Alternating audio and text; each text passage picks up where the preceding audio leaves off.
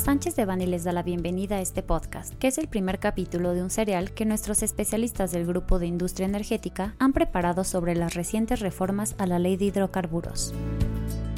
Participan Verónica Esquivel Patiño, socio industrial del Grupo de Práctica de Litigio Civil y Mercantil y Medios Alternativos de Solución de Controversias. Max Ernesto Hernández, socio industrial del Grupo de Energía. Y Mauricio León Alvarado, asociado de la Práctica de Litigio y Medios Alternativos de Solución de Controversias.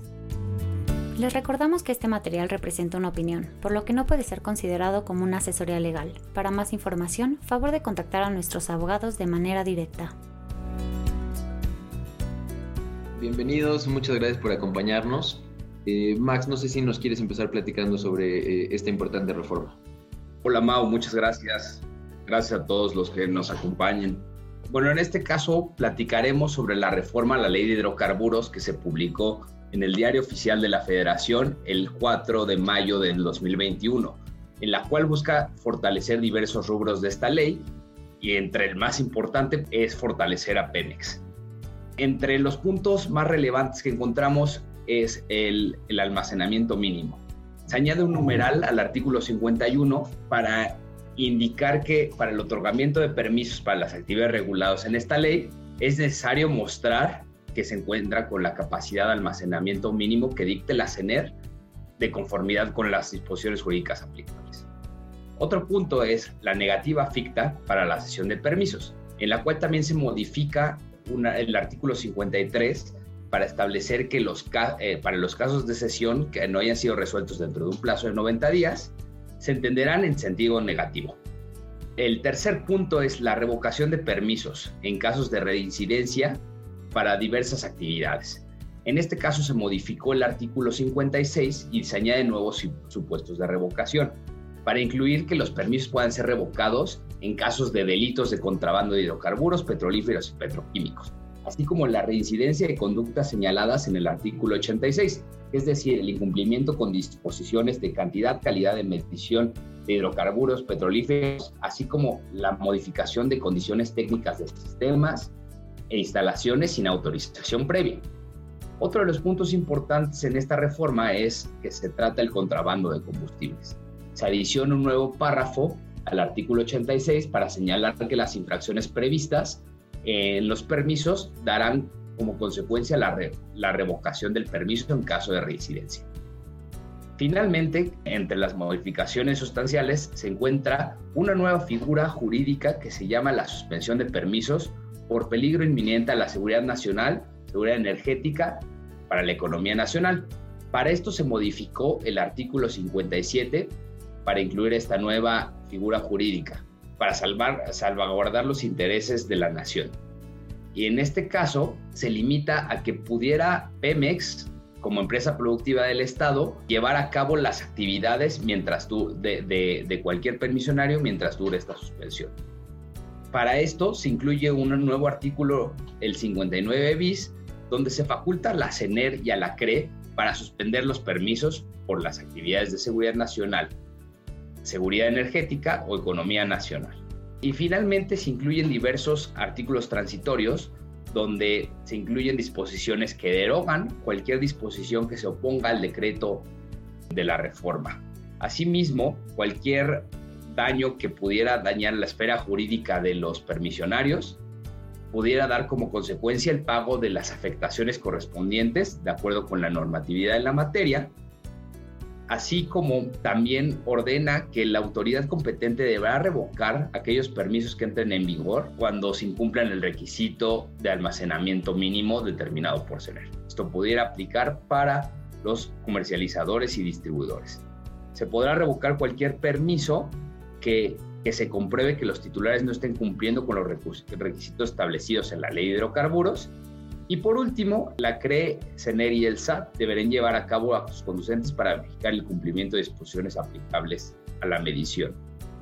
Ahora, uno de los puntos más importantes de esta reforma es, como ya eh, mencionaron, el tema del almacenamiento mínimo de petrolíferos. Recordemos que esto viene de una política de almacenamiento que se publicó en 2017 y fue modificada en 2018 y 2019 en la cual se obligaba a comercializadores y distribuidores a, cumplir con cierto nivel de almacenamiento en ciertas zonas. Es decir, el 50% de su obligación en las estaciones de servicio suministradas por Carretanque y el otro 50% en el resto del país. Y entendiendo pues, lo difícil del cumplimiento de esta política de almacenamiento, pues bueno, la Secretaría de Energía hizo posible el cumplimiento a través de un método sustituto que es los tickets. Si bien ahora en la reforma eh, retoman este tema del almacenamiento que pues claramente persigue fines legítimos, le están dando una importancia muy muy relevante. Uno para el otorgamiento de nuevos permisos conforme al artículo 51 y otro como causal de revocación en términos del transitorio cuarto de esta reforma. Para el otorgamiento de permisos, se vuelve algo complicado porque en el artículo 51 señalan que todos aquellos permisos relacionados con el artículo 48, es decir, todos los de la industria eh, que nos ocupa, se tendrá que cubrir o se tendrá que demostrar el nivel de almacenamiento. ¿Y cuál es el problema? Pues recordemos que estos niveles, eh, la, eh, la, obligación o el volumen de obligación se calcula con las compras, ventas y los inventarios de los últimos meses. Sin embargo, para un nuevo permisionario, pues no existirían tales, así que parece que ahí hay una, una laguna. Ahora, como una causal de revocación, el artículo cuarto, transitorio indica que a la fecha de entrada en vigor de esta reforma, que este, como ya veíamos entró en vigor el día 5 de mayo de 2021, todos aquellos permisionarios que no cumplieran con la obligación de almacenamiento pues serían objeto de revocación de sus permisos. ¿Cuál es la situación? que hoy por hoy no hay ni infraestructura para cumplir con el almacenamiento ni regulación de tickets para que eh, las empresas puedan cumplir a través de estos derechos financieros. Esto, pues bueno, eh, tiene varios, varias situaciones, como ya mencionaba. Uno, como ya lo dijo la Comisión Federal de Competencia Económica, que se, se crea un círculo vicioso por virtud del cual hoy por hoy no hay almacenamiento porque no hay permisos y el día de mañana no habrá permisos porque no hay almacenamiento. Así que se vuelve un círculo vicioso en el cual pues esto redundará en costos y, y en complicaciones para los usuarios finales. Y esto aunado a lo que ya platicábamos en el sentido de que hoy por hoy no hay infraestructura este, y, si, se incrementa este universo de sujetos obligados conforme al artículo 51 para nuevos permisionarios, pues entonces el índice de, incumplimiento será mucho mayor. Y pues bueno, decir que hoy por hoy prácticamente nadie cumple con, estos, con este requisito de almacenamiento y pues probablemente el día de mañana pues si bien van a empezar a crearse nuevas terminales de almacenamiento, pues el índice de incumplimiento será, seguirá siendo muy, muy alto. Ahora, otro de los puntos importantes de esta reforma que ya anticipaba eh, Max hace unos momentos es la creación de este artículo tercero transitorio, en el cual se indica que los perjudicados o los permisionarios que estimen eh, ser perjudicados con motivo de esta reforma podrán solicitar el pago de las afectaciones correspondientes. Bueno, esta expresión, pues primero llama la atención que hayan incluido pago de afectaciones correspondientes y no así pago de indemnizaciones, por ejemplo, y pues esto nos lleva a, otro tipo de cuestionamientos, ¿no? Por ejemplo, eh, no se indica cuál sería el procedimiento para que se paguen las afectaciones, por un lado podríamos pensar que pudiera ser la ley de expropiación, pero pues bueno, hay ciertas cuestiones formales que van a impedir su, su, aplicación porque no es del todo una expropiación. La segunda opción sería la ley federal de responsabilidad patrimonial del Estado, sin embargo, esa ley aplica únicamente para el pago de daños causados por el Estado con motivo de una actividad irregular. Sin embargo, aquí pues no habría ninguna actividad irregular, ya que se estaría regularizando o legalizando todas estas cuestiones que en principio se estimarían eh, irregulares, con motivo del artículo 59 bis, del cual hablaremos en unos momentos. Entonces, por la perspectiva nacional, eso es lo que tendremos. No sé, Verónica, si, si hay algún comentario desde la perspectiva internacional. En alcance a lo que comenta Mauricio referente a este artículo tercero transitorio, valdría la pena tener en cuenta que el sector de hidrocarburos se compone por un porcentaje relevante de inversión extranjera proveniente de países como lo serían Inglaterra, Alemania, Estados Unidos, España, entre otros. Por ello, y más adelante espero tener oportunidad de ahondar un poco sobre estos puntos, solo quiero aprovechar esta oportunidad para precisar que un inversionista extranjero que sufra una afectación derivada de alguna disposición de la, de la reforma o sus efectos y estos fundamenten una violación específica bajo los tratados aplicables, es decir, se contravengan las obligaciones asumidas en los tratados comerciales internacionales y los acuerdos para la promoción y protección de las inversiones que han sido firmados y ratificados por México, pues estas afectaciones pudieran también reclamarse a través de un mecanismo de defensa internacional, lo cual sería el arbitraje inversionista-Estado sin que la posibilidad de que su reclamo según la normatividad de la materia correspondiente, represente un obstáculo. Y aquí a lo que me refiero cuando hablo de según la normatividad de la materia correspondiente, me estoy refiriendo al texto tal cual del tercero transitorio que habla de este procedimiento para el pago de las afectaciones correspondientes. Entonces, el hecho de que existiera un procedimiento nacional per se no implicaría eh, una renuncia de estos inversionistas extranjeros a pues hacer efectivos eh, los recursos o medios de defensa internacionales que tengan. Sin embargo, este tercero transitorio debe observarse con cuidado por los inversionistas extranjeros porque lo que sí pudiera representarles un obstáculo para hacer valer sus mecanismos de defensa internacional o que debiera de al menos considerarse caso por caso, son las disposiciones del Tratado Comercial Internacional o APRI que se refieran a la atribución de jurisdicción entre tribunales locales y el arbitraje inversionista-Estado. Es decir, es muy importante que el inversionista considere que el tratado puede contener una provisión o disposición que les implique alternativa o sucesión entre la atribución de jurisdicción de los tribunales locales y el arbitraje inversionista-Estado. Por ejemplo, algunos tratados que incluyen o implican una alternativa serían, por ejemplo, el APRI México-España, que prevé una disposición popularmente conocida como Forking the Road, donde el inversionista debe hacer una elección entre una acción ante los tribunales nacionales o el arbitraje inversionista-Estado y hecha, esta decisión será final, es decir, no podrá optar por la otra, ¿no? También hay disposiciones como las que encontramos en el CPTPP o en el Telecan que permiten iniciar procedimientos ante las cortes locales, sin embargo, una vez que se toma la decisión de iniciar el arbitraje inversionista-Estado, será necesario descontinuar los procedimientos nacionales. Y por otro lado, nada más para referirlo brevemente, hay tratados donde implica sucesión, es decir, va a requerir que el inversionista primero inicie los mecanismos de defensa nacionales, incluso en algunos casos que los agoten, previo a iniciar un medio de defensa bajo el Tratado Internacional. Entonces, este tercero transitorio pudiera ser de gran relevancia para los inversionistas extranjeros en la medida en que definitivamente no limitaría eh, sus mecanismos de defensa internacionales, sin embargo sí deben de tomar en cuenta este tipo de disposiciones para el iniciar algún procedimiento o medio de defensa nacional, pues no eh, limiten este derecho a acudir a las instancias internacionales. Gracias, Vero. Retomando un poco el tema de los nuevos aspectos de la reforma, me, gustaría dar algunos eh, detalles desde mi punto de vista sobre el artículo 59 bis, que trata sobre la nueva figura de la suspensión de permisos, que sin duda ha sido uno de los más controvertidos desde la, desde la iniciativa hasta la publicación de la reforma, dado que pudiera resultar muy relevante derivado a que tiene una gran subjetividad y discrecionalidad debido a la amplitud de los supuestos en los cuales pudiera aplicarse dicha, suspensión. Es decir, un número es un peligro inminente a la seguridad nacional, la, la seguridad energética o la economía nacional, que pudieran ser aspectos muy amplios y subjetivos y que, que sin duda alguna esto genera incertidumbre para los participantes y aquellos permisionarios del sector o aquellos que estén interesados en participar. De hecho, también nos llamó mucho la atención que,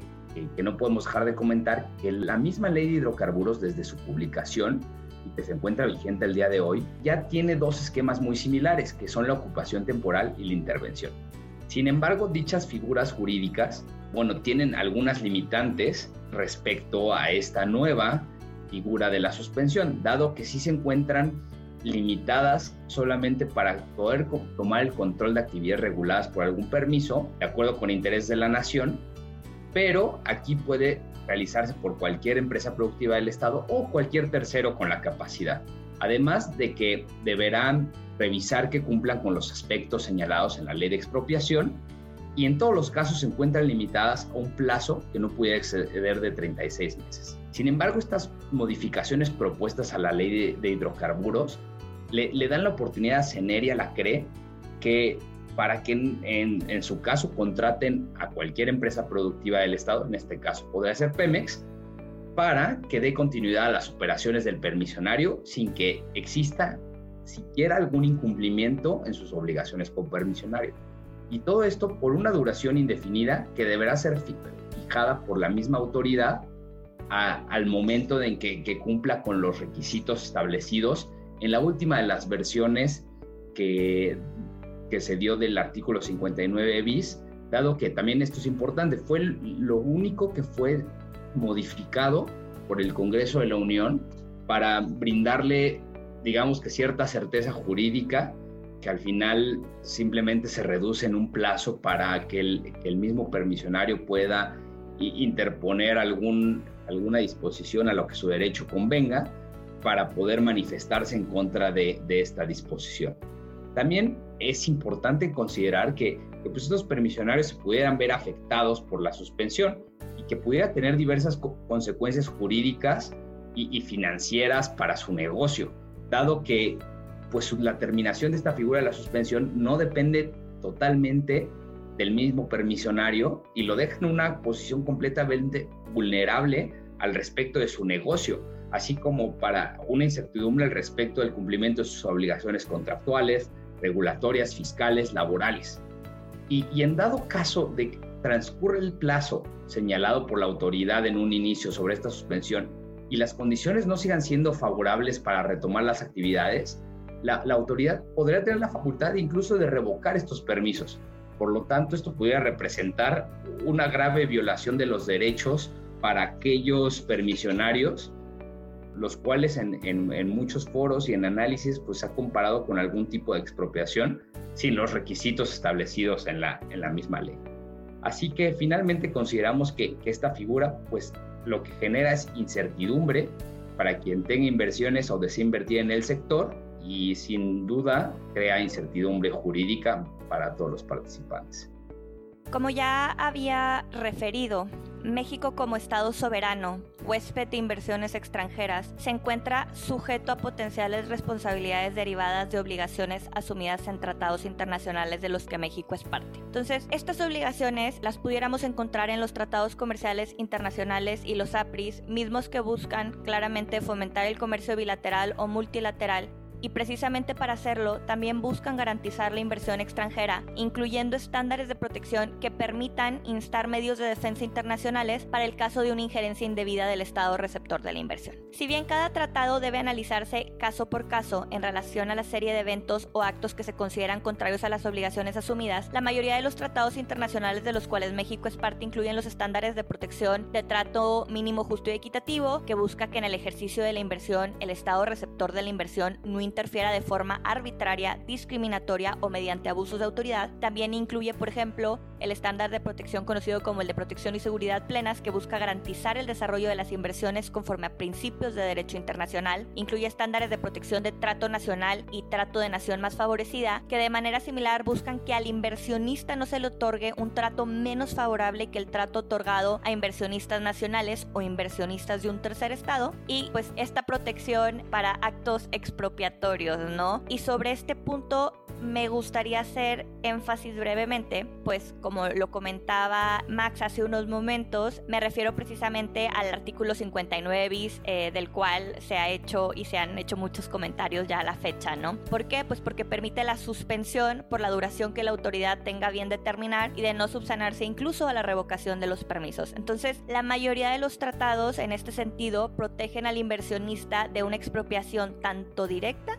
como indirecta. Cuando ésta se realice ojo, por motivos o causas ajenas al interés público, de forma discriminatoria o arbitraria, sin respetar el debido proceso y el principio de legalidad y sin la indemnización correspondiente. Reiterando, obviamente, que la expropiación puede ser indirecta también cuando las medidas o acciones vuelvan nugatorio el uso y aprovechamiento económico de esa inversión, privando al inversionista del retorno esperado o variando las circunstancias bajo las cuales se decidió invertir. Y es por esto que han escuchado este tema de que la iniciativa bueno, la reforma más bien tiene efectos expropiatorios, pues leyendo el artículo 59 bis de la mano con el 57, permite que se tome el control de la operación y administración de forma indefinida e incluso eliminando la posibilidad de privados de asumir esta carga. Al igual, digo, no es la, el único estándar de protección que pudiera invocarse por un inversionista extranjero, pero sí es un poco el panorama eh, del inversionista extranjero frente a esta reforma en materia internacional. Bueno, también se ha dicho que esta reforma afecta de manera importante a múltiples participantes de, la industria, ¿no? No solo de midstream y de downstream, sino también de, de, upstream. Y pues bueno, viene la pregunta, ¿cuáles serían las principales afectaciones y de qué manera podrían defender sus intereses? Bueno, primero que nada eh, es importante señalar que esta reforma tiene un importante número de lagunas. Hay varios puntos de, de, los que aborda que se encuentran deficientemente regulados o insuficientemente regulados. Y pues bueno, es incierto cuándo podría existir una regulación secundaria al respecto que subsane estas, estas lagunas. Las violaciones son eh, desde múltiples perspectivas, hay un número, importante de, de, violaciones constitucionales y a tratados internacionales y por tanto, pues bueno, es, es ideal que eh, los sujetos permisionarios de esta industria de hidrocarburos pues interpongan los medios de defensa dentro de los 30 días siguientes a su entrada en vigor, es decir, a más tardar el día 16 de, de junio de, de este año. ¿Por qué? Porque esta es una disposición o una, una reforma de carácter autoaplicativo que por su sola entrada en vigor causa afectaciones a, a este tipo de permisionarios. Si bien van a existir otros medios de control constitucional, ya algunos sujetos legitimados han anticipado que van a interponer acciones de inconstitucionalidad y controversias constitucionales y pues muy probablemente seguiremos escuchando sobre el tema en las siguientes fechas. Ahora, ¿cuál sería el panorama para las suspensiones? Bueno, al día de hoy ya hay suspensiones provisionales y definitivas otorgados por ambos jueces de distrito. Como recordarán, hay dos jueces especializados en materia de competencia económica, telecomunicaciones y radiodifusión, y son ellos los competentes para conocer estos temas. Así que ambos jueces, en los asuntos que ya han llegado a, sus juzgados, han otorgado suspensiones provisionales y definitivas. No son idénticas las suspensiones concedidas por uno y otro juez, sin embargo, el alcance de ambas eh, suspensiones, es decir, las emitidas por uno y por otro juez de distrito, pues eh, implican una protección relativamente similar. Lo único que cambia es que el juez primero de distrito, además de haber suspendido el tema de la revocación de permisos por no cumplir con el, la obligación de almacenamiento, la, la, revocación de permisos por no cumplir con eh, cualquier disposición de la ley, como dice el artículo sexto transitorio, que se lleve a cabo la suspensión, intervención y ocupación en términos del artículo 57. Lo que hizo el juez de distrito, además de ello, fue suspender el artículo 59 bis, este famoso artículo del cual ya hablábamos hace unos momentos, por virtud del cual se pueden suspender a los permisionarios y tomar la administración y la operación de sus actividades. Entonces, hoy por hoy la industria se encuentra relativamente protegida, sin embargo, como ya lo vimos en materia de electricidad, este tipo de suspensiones van a ser objeto de recursos por parte de, las autoridades y de hecho ya lo están siendo. La Secretaría de Energía, la Cámara de Diputados están interponiendo ya los recursos procedentes en contra de estas suspensiones otorgadas y probablemente en los siguientes dos meses tal vez tengamos noticias sobre eh, si estas persisten o si son revocadas. Recordemos que estos recursos pueden tener uno de tres efectos. Que se confirme en su totalidad la, la suspensión otorgada, que se revoque en su totalidad la suspensión otorgada, que en este caso consideramos que es eh, difícil que ocurra, o por eh, la tercera opción es lo, más probable, ¿no? que se modifique en cualquiera de sus puntos. Y pues bueno, como ya habrán escuchado en semanas pasadas, pues ha habido mucho movimiento en torno a si estas suspensiones deben tener o no efectos generalizados. Y pues bueno, esta no sería la primera vez que un tribunal colegiado revoca los efectos de una suspensión de esta naturaleza, es decir, quitándole los efectos generalizados para que en su caso persista la suspensión, pero proteja únicamente a la persona que interpuso el medio de defensa. Entonces, no dejamos de, de, de advertir que esto pudiera ocurrir y solamente eh, aquellas personas que hayan interpuesto su medio de defensa, pues podrán ser objeto de una, de una suspensión de esta naturaleza. Ahora, independientemente de lo que acabo de mencionar, si bien interponer estos medios de defensa de manera autoaplicativa, es decir, dentro de los 30 días siguientes a la entrada en vigor, no dejamos de advertir que todas aquellas empresas que no interpongan el medio de defensa en este plazo, pues deberán estar muy atentas porque en caso de que una autoridad venga y les aplique el contenido de esta reforma, pues entonces habrá una oportunidad de proteger sus derechos probablemente no con el mismo alcance que un amparo que se interpusiera dentro de este plazo que ya acabo de mencionar, pero también podría haber la posibilidad de defender sus derechos en relación con ese acto de aplicación específico y el artículo o los artículos de la reforma que le estén siendo aplicados. Entonces, con todo gusto, si, si alguna empresa o alguna persona requiriera más información sobre el particular, pues estamos a su órdenes. En alcance de lo que había comentado Mauricio, no hay que olvidar, como les he venido refiriendo, los mecanismos de defensa internacionales que existen en base a los tratados internacionales de los cuales México es parte y que son disponibles para eh, los inversionistas extranjeros en adición a los mecanismos de defensa nacionales o como lo comentaba ya anteriormente, en algunos casos en exclusión de verdad. Y aquí es importante tomar en cuenta que la simple existencia del Tratado Internacional y del estándar de protección a lo mejor no amerita el acceso a este mecanismo de defensa internacional en todos los casos. O sea, existen otras particularidades a las cuales el inversionista tendrá que atender, desde la definición de inversionista o inversión bajo el respectivo tratado, para verificar que, que la inversión y el inversionista estén efectivamente protegidos por el mismo. Adicionalmente, las cuestiones de tipo procesal formal que deben de tenerse presentes y como lo he venido mencionando, pues algo clave es verificar que pues no existan disposiciones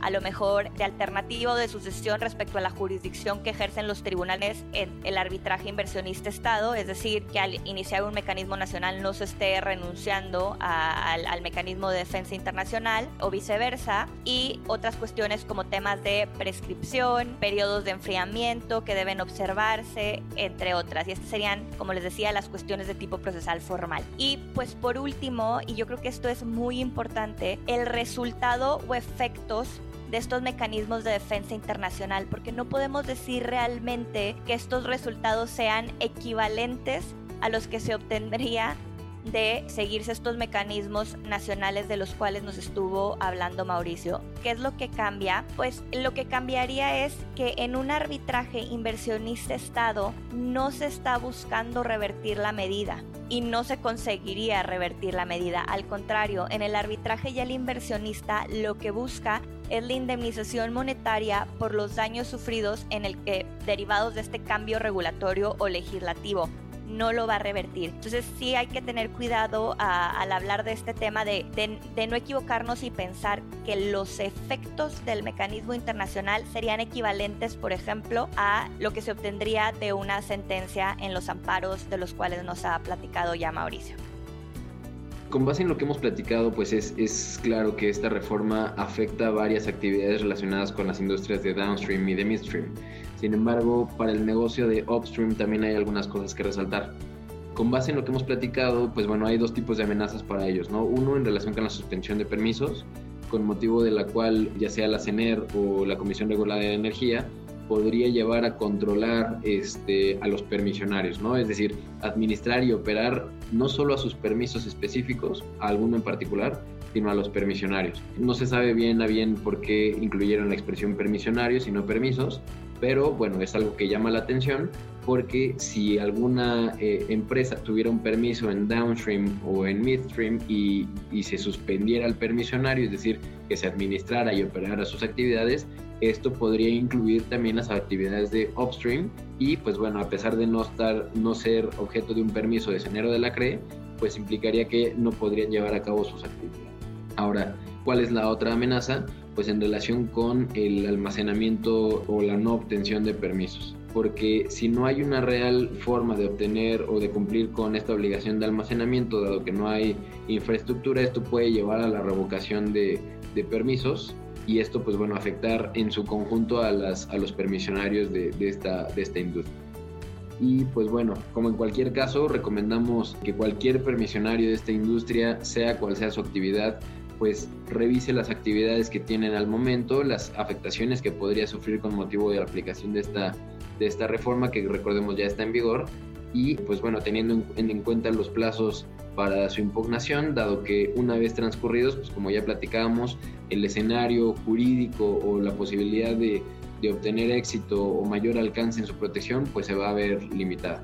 Bueno, pues con esto concluimos eh, esta sesión. Les agradecemos mucho habernos escuchado y recomendamos estar al pendiente de la publicación de la segunda parte de esta sesión en relación con las reformas de la ley de hidrocarburos. Esta fue la publicada el día 4 de mayo, que entró en vigor al día siguiente, y la que abordaremos en la siguiente sesión será relacionada con la eliminación de la regulación asimétrica de la que Pemex es objeto, que también fue publicada ya en el Diario Oficial de la Federación, entrando en vigor también ya hace unos días. Muchas gracias, hasta luego. No se pierdan el siguiente capítulo de esta serie de opinión, muy pronto en nuestras cuentas oficiales. Para cualquier duda o comentario de este material, favor de contactarnos directamente o visite nuestra página www.sanchezdevani.com.